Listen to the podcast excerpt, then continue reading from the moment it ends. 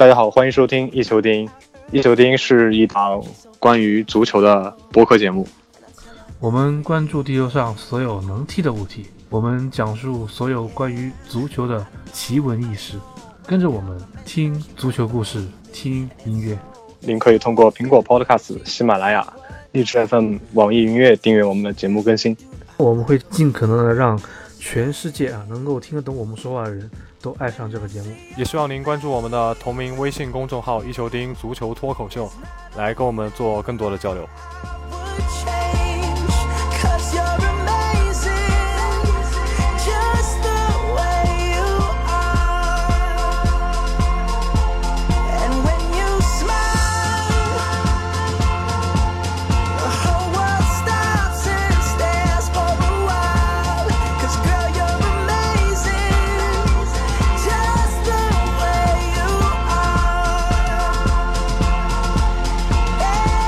欢迎大家收听这一次的一球丁。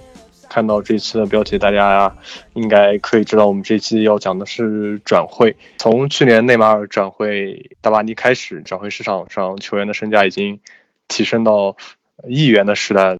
没想到今年冬窗转会开始之后，英超操作更加恐怖的，强行的截胡、强买、免签，各种天价投入。然后这个冬窗英超一共是花费了四亿多英镑。那么我们这期就主要来给大家来盘点一下这次英超的转会情况。那首先在这个节目开始之前啊，先念念几个关于这次冬季转会的一个数据啊。然后其实根据专业的这么机构统计，那今年英超球队花费的转会金额总额为 四点一九亿英镑啊，远超于二零一一年冬天创下的 二点二五亿的这么一个记录。其中引援从引援数量上来看，斯托克城和沃特福德最多啊，各自引入了四个人啊。当然，还有其中只有伯恩茅斯没有这么引援。从离队方面来看啊，这样的这数据还是非常大。阿森纳离队人数多达十三人啊，利物浦也有有十二人离队啊。那第三名是埃弗顿。那其实这里也包当然包含了一些非一线队球员，就说一些比如说一些替补，一些替补，比如说 U 二十三 去做租借到其他那种低级别联赛也算在里面啊。按照如果计算这个投净投入的话，只有三家球队获得盈利，分别是利物浦、南安普敦还有西汉姆联啊。当然净投入最高的是曼城、埃弗顿还有莱斯特城。这就是整个这么一个冬窗英超方面的这么一些简单的数据啊。那这个赛季的这个冬窗啊，我觉得历年冬窗这个体量今年最大。我有时候在想啊，今天这个冬窗为什么大家都这么肯投入花钱呢？我就想是不是要夏天世界杯了，大家都想啊，万一这世界杯谁谁谁要打好了，这夏天就搂不住了，可能就现在一亿的人夏天可能就两亿来买。我有点没想清楚为什么大家都在这个冬天发力，然后花大价钱买人，我确实是有点没想到。其实今年这个英超这个竞争非常的激烈，其实我们如果大家可以看看那个英超积分榜，除了第一名的位置比较稳固以外啊，从第二名到第六名的分差其实非常的小。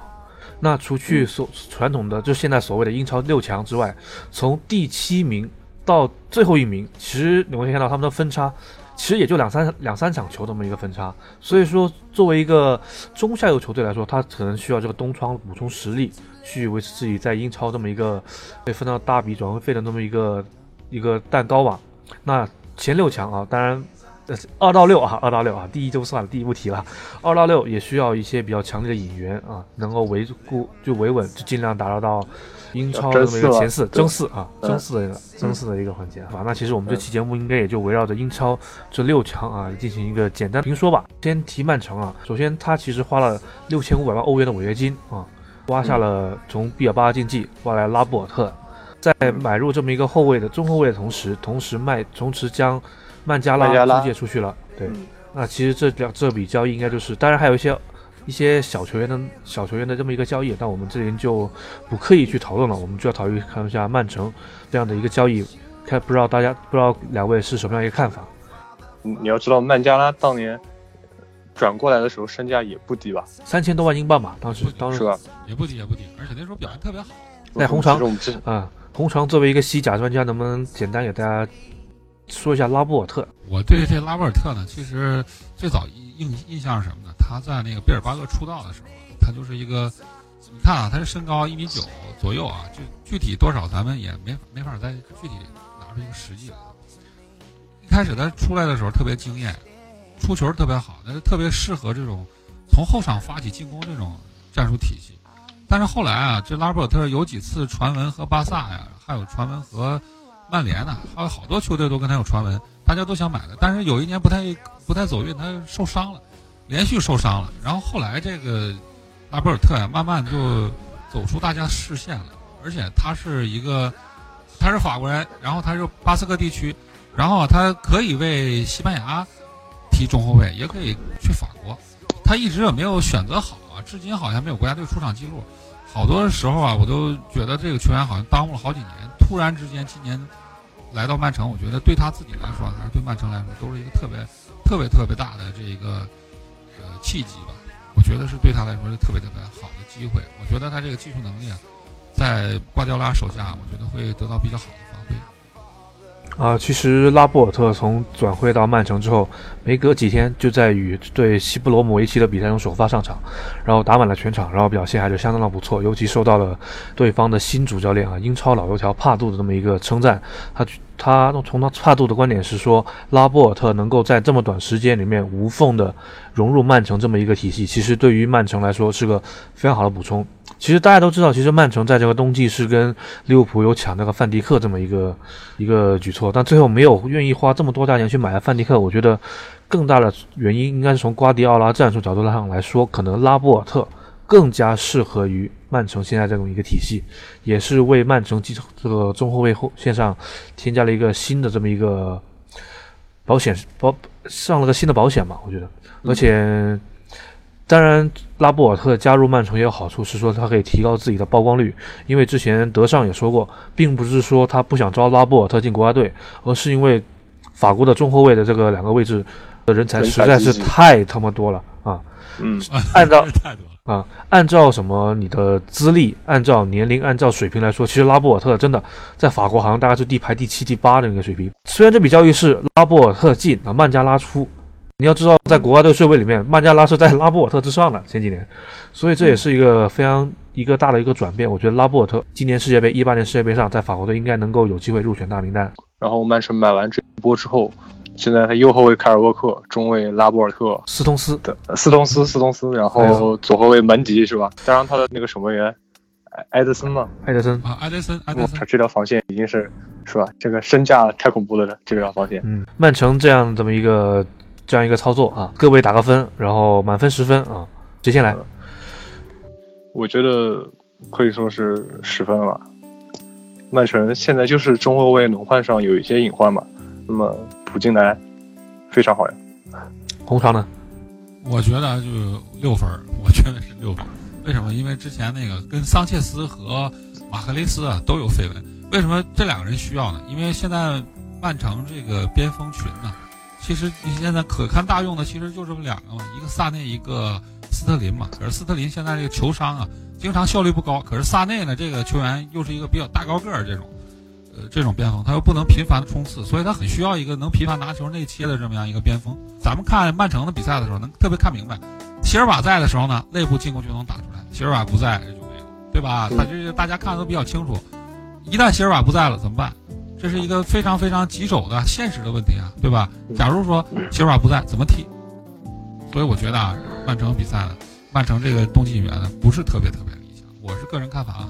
嗯，反正我个人，嗯、我个人给他打个九分吧。那当然十分不太现实了，十分九分原因其实我的观点跟红场刚好相反，我觉得他没有买桑切斯跟买马赫雷斯是个非常正确的一个决定，因为他没有必要在这么一个节骨眼上花个大大大价钱被这几个球队敲竹杠，我觉得这是我觉得也是曼城商的管理层稍微比较理性的这么一个收购吧，是这样的一个情况。嗯，联赛第二名曼联，曼联实际上他重要的引援就是一笔桑切斯姆是大量交换位置。对吧？剩下的都是一些年轻球员租借的，直接打分吧，直接打分吧，没什么好说。只是我们上一期给这个交易打过分，但是我们这是对曼联来说，他做这笔交易对他自己好还是坏了？嗯，不是，因为你要知道上一期我们是没有看比，上一期我们录的时候没有看，上届四还没有比赛，还没有比，还上届四还没有比赛，这上届四好像踢了两场了已经，现在可以给打个可以修正一下我们的评分啊，特别是输掉了这场比赛，啊、来来打分来来，你们看看输掉了这场，嗯，输掉了这场比赛减一分吧，九分吧，九分。我那个打分还是偏低啊，因为之前我直接我直播了这场比赛啊，直播了曼热刺主场和曼曼联这场比赛。这场比赛呢，我觉得啊，确实是桑切斯对曼联有很多的帮助，但我觉得，呃，曼联还有其他的问题要解决。桑切斯呢，并没有从后到前的这个整体性的解决曼联的问题，所以我觉得啊，呃，这个应该打个七分吧。桑切斯个人来说没问题，但是曼联呢还需要再补，我觉得还没还没补到位。嗯。然后我的话打分也是一个，呃，及格的分数吧，及格分数大概六七分的样子。因为你说买桑切斯好不好，那肯定是好的。你说有没有什么别的问题呢？当然还是有，但是你一个冬天能也不是说能够一个非常解决这么一个问题。毕竟他跟曼曼跟之前曼城不一样，曼城是急需要一个能够当基石比较稳定又要符合体系的中后卫。但是曼联来说，相对来说这个桑切斯的这个重要性并没有说拉波尔特这么样，可能是立竿见影一点吧。然后我给这曼联的话应该是六到七分的样子，六点五吧，六点五。嗯，好，下一队哦，利物浦。对，利物浦。利物浦的话，我们第一期啊，第一期也讲过了，其实说的就是利物浦。对啊，买进了范迪克，走出了库蒂尼奥。就是主要是利物浦就是防线加强了一下，但是在进攻端，利物浦的失血是似乎是有点严重。因为其实库蒂尼奥的离开影响对于利物浦来说还是非常的大。你说斯图里奇离开有没有影响？有，肯定是有，但是我觉得并没有像库蒂尼奥这么一个离开影响那么大，因为斯托里现在其实伤病跟身体方面的一些条件，已经不允许他适应克洛普这么一个战术了。我还是就这库蒂尼奥这价值来来说几句。因为我因为之前我那个呃也直播巴萨的比赛，我之前直播巴萨比赛的时候呢，库蒂尼奥有的时候就发挥特别惊艳啊，在个人技巧上发挥的特别特别好，让巴萨球迷觉得很惊艳，觉得这是一个天才球员。可是，在场上发挥作用呢，又是另外一回事儿。为什么呢？巴萨需要打很多很多的阵地战，而在西甲这种非常绵密的防守下啊，呃后卫都不太容易交出自己的重心。库蒂尼奥在这个时候呢，反而觉得他有一些思维过于简单了，所以他对利物浦来说呢，究竟是有一个多大的作用？他下他一直在买啊，找勒马尔啊，在找那个凯塔呀、啊，找这样的球员。我觉得他一直想需要的就是一个能把他的前这几个边锋啊，这几个特别好的、特别牛的边锋，比如说马内啊，其实不牛啊，萨拉赫、啊、这些球员串联起来，串起来这么样，把他们串联起来这么一个球员。可是库蒂尼奥就没有做到。其实我个人还是觉得，虽然大家看到有补充了弱点，但是其实失血还是失的比较多的。其实如果让我给利物浦这个赛季的这么一个冬季转会打分的话，我这也也只能给到一个 六点五 分的一个水平，跟曼跟曼联一样啊。因为毕竟解决了点问题，确实解决了，但是出现了问题，新的问题就更大了。这也是我觉得是可能需要下赛季或者怎么一个夏季转会期来继续改进这么一个情况。嗯，我也要打七分吧。嗯，理由理由大概就是你说的这些吧。红场呢？我大概打个，我大概也就打个六点五分吧。为什么？我觉得就是前面走一个，后边再来一个。我们东北话这个背着抱着一边沉嘛，对吧？这没什么大用啊。这总体经济总量没变，走了一个阿里，来了一个腾讯。那在下一位，也就是排名现在是第四位、第四的切尔西了。啊、呃，切尔西我觉得应该是我们这期的这个重点，因为切尔西的这么多个转会我们都没有怎么提到过，但我先简单说一说吧。那切尔西其实这个冬季转会有主要有三个重要的演员，分别是从阿森纳买来了吉鲁一千八百万镑，是吧？具体不记得了、嗯嗯、然后从一千五百万镑从巴从埃弗顿买来了罗斯巴克利，买来了罗马的左后卫埃梅尔松，然后同时把巴舒亚伊啊租借到那么一个多特蒙德。昨天晚上呢一场德甲联赛啊，巴舒亚伊两射一传啊，不知道这个是不是很好打了一下孔蒂的脸，因为其实我们大家都知道巴舒亚伊在切尔西基本上是没有任何上场的那么一个机会了。哎，你要知道今年独特进球的徐尔勒以前也是切尔西旧将啊，对对对，可能很多切尔西球迷也不喜欢俱乐部这样的做法吧，对吧？嗯，比如说德布劳内嘛，对吧？是吧？德布莱不就是切尔西球迷的心头痛吗？这布劳内就被什么被上港的民宿啊挤挤开的位置，嗯，挤开的位置。嗯，那另外说到吉鲁，吉鲁是一千八百万，同时他也身穿了十八号球衣。实际上，吉鲁是作为阿森纳买奥巴梅扬的一个部分嘛，就是温格呃接受采访的时候说，他其实其实在姆希塔良签下的时候，基本上也就跟呃奥巴梅扬达成协议，可以。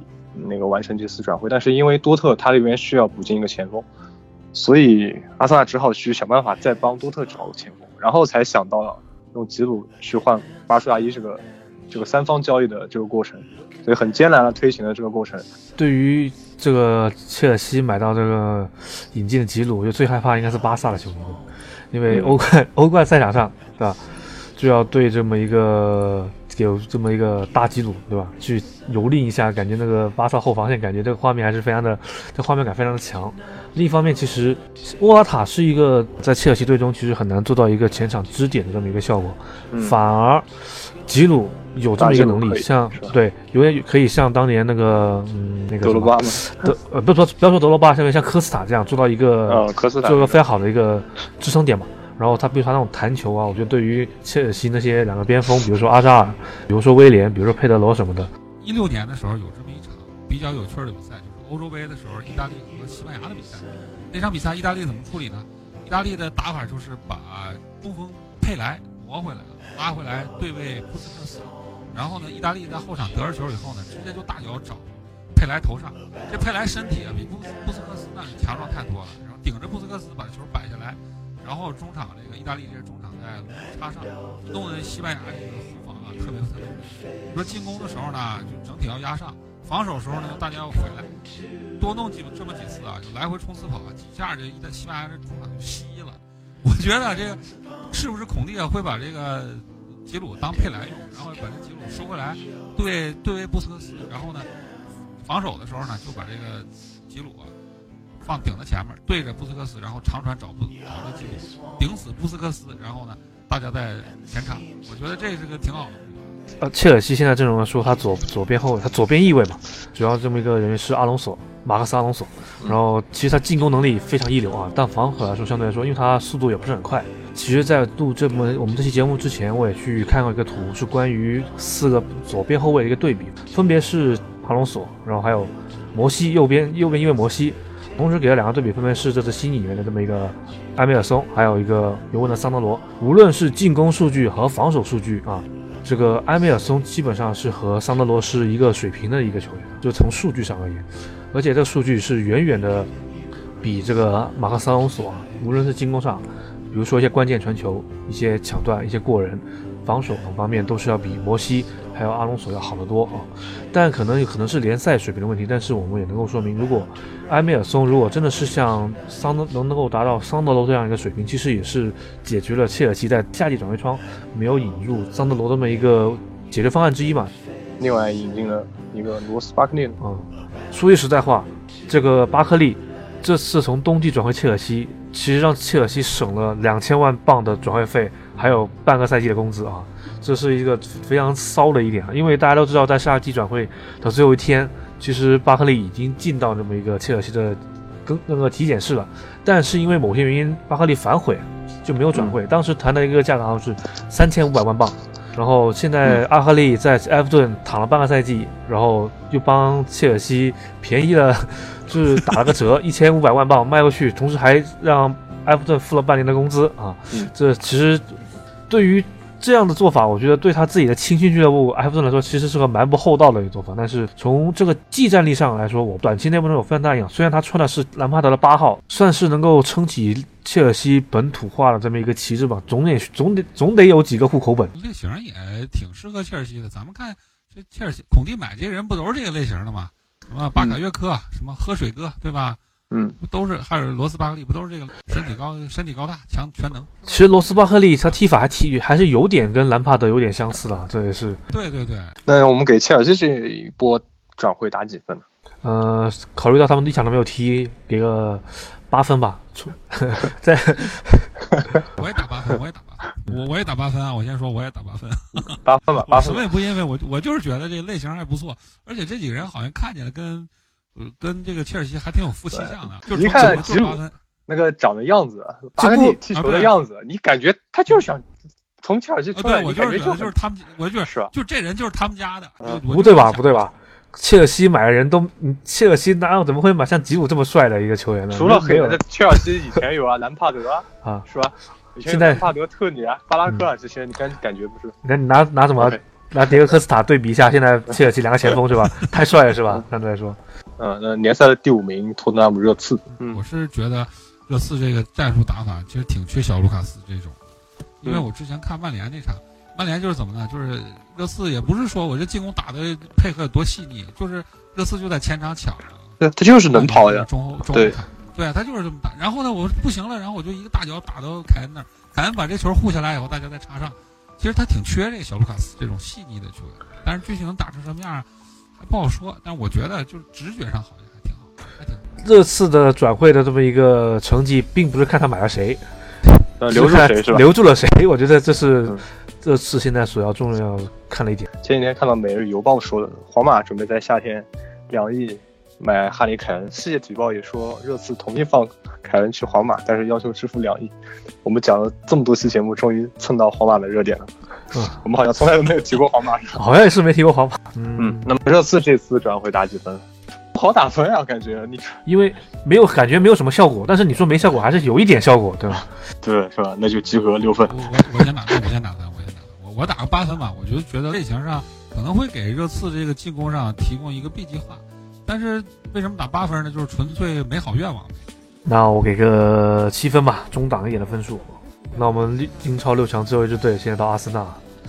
阿森纳的这个冬窗是非常的热的。嗯，说说奥巴梅扬吧。嗯，奥巴梅扬肯定是现在阿森纳选到最好的选择。阿森纳肯定是要补前锋的嘛，走了桑切斯，呃，走了沃尔科特，这哪怕吉鲁不走啊，也是要补一补的。现在外面能补到前锋有哪些人？只有奥巴梅扬，外面也没有好前锋可以买，所以温格这次破了俱乐部转会记录买下来，奥巴梅扬是可以理解的。你要知道，夏天刚刚破俱乐部的转会记录，签下拉卡泽特。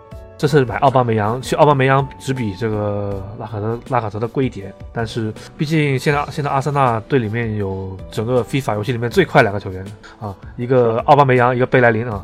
这两个人的这个速度的属性在游戏里面是排前二的，嗯，这也是一个一个非常值得大家去看一个东西。奥巴梅扬他主要我觉得还是看他穿上穿那个十四号，穿那个亨利的球衣，有点期待吧。但是你说能够有这么一个非常好的那么一个机会，我们一场一场球没看不好说，保留态度是吧？对啊，因为毕竟没有在英超证明过自己，对吧？强如梅西也没能在英超证明过自己。嗯、这个冬天其实对于阿森纳来说最重要的一个。引援这应该不算引援，是厄齐尔的续约啊，当然也是花了个大钱，算是稳定了一个球队的那么核心啊、呃。大家都在说什么，就大概一一年多前嘛，大家都说厄齐尔最可能走，结果其他都走了，就剩下厄齐尔。啊，这个就是、呃、唯一对阿森纳忠诚的是我、啊、是吧、啊？就好像我当年西汉姆联很早之前西汉姆联降级了，大家都觉得迪福是第一个要走的，结果只有迪福留在了西汉姆联，踢了个英冠。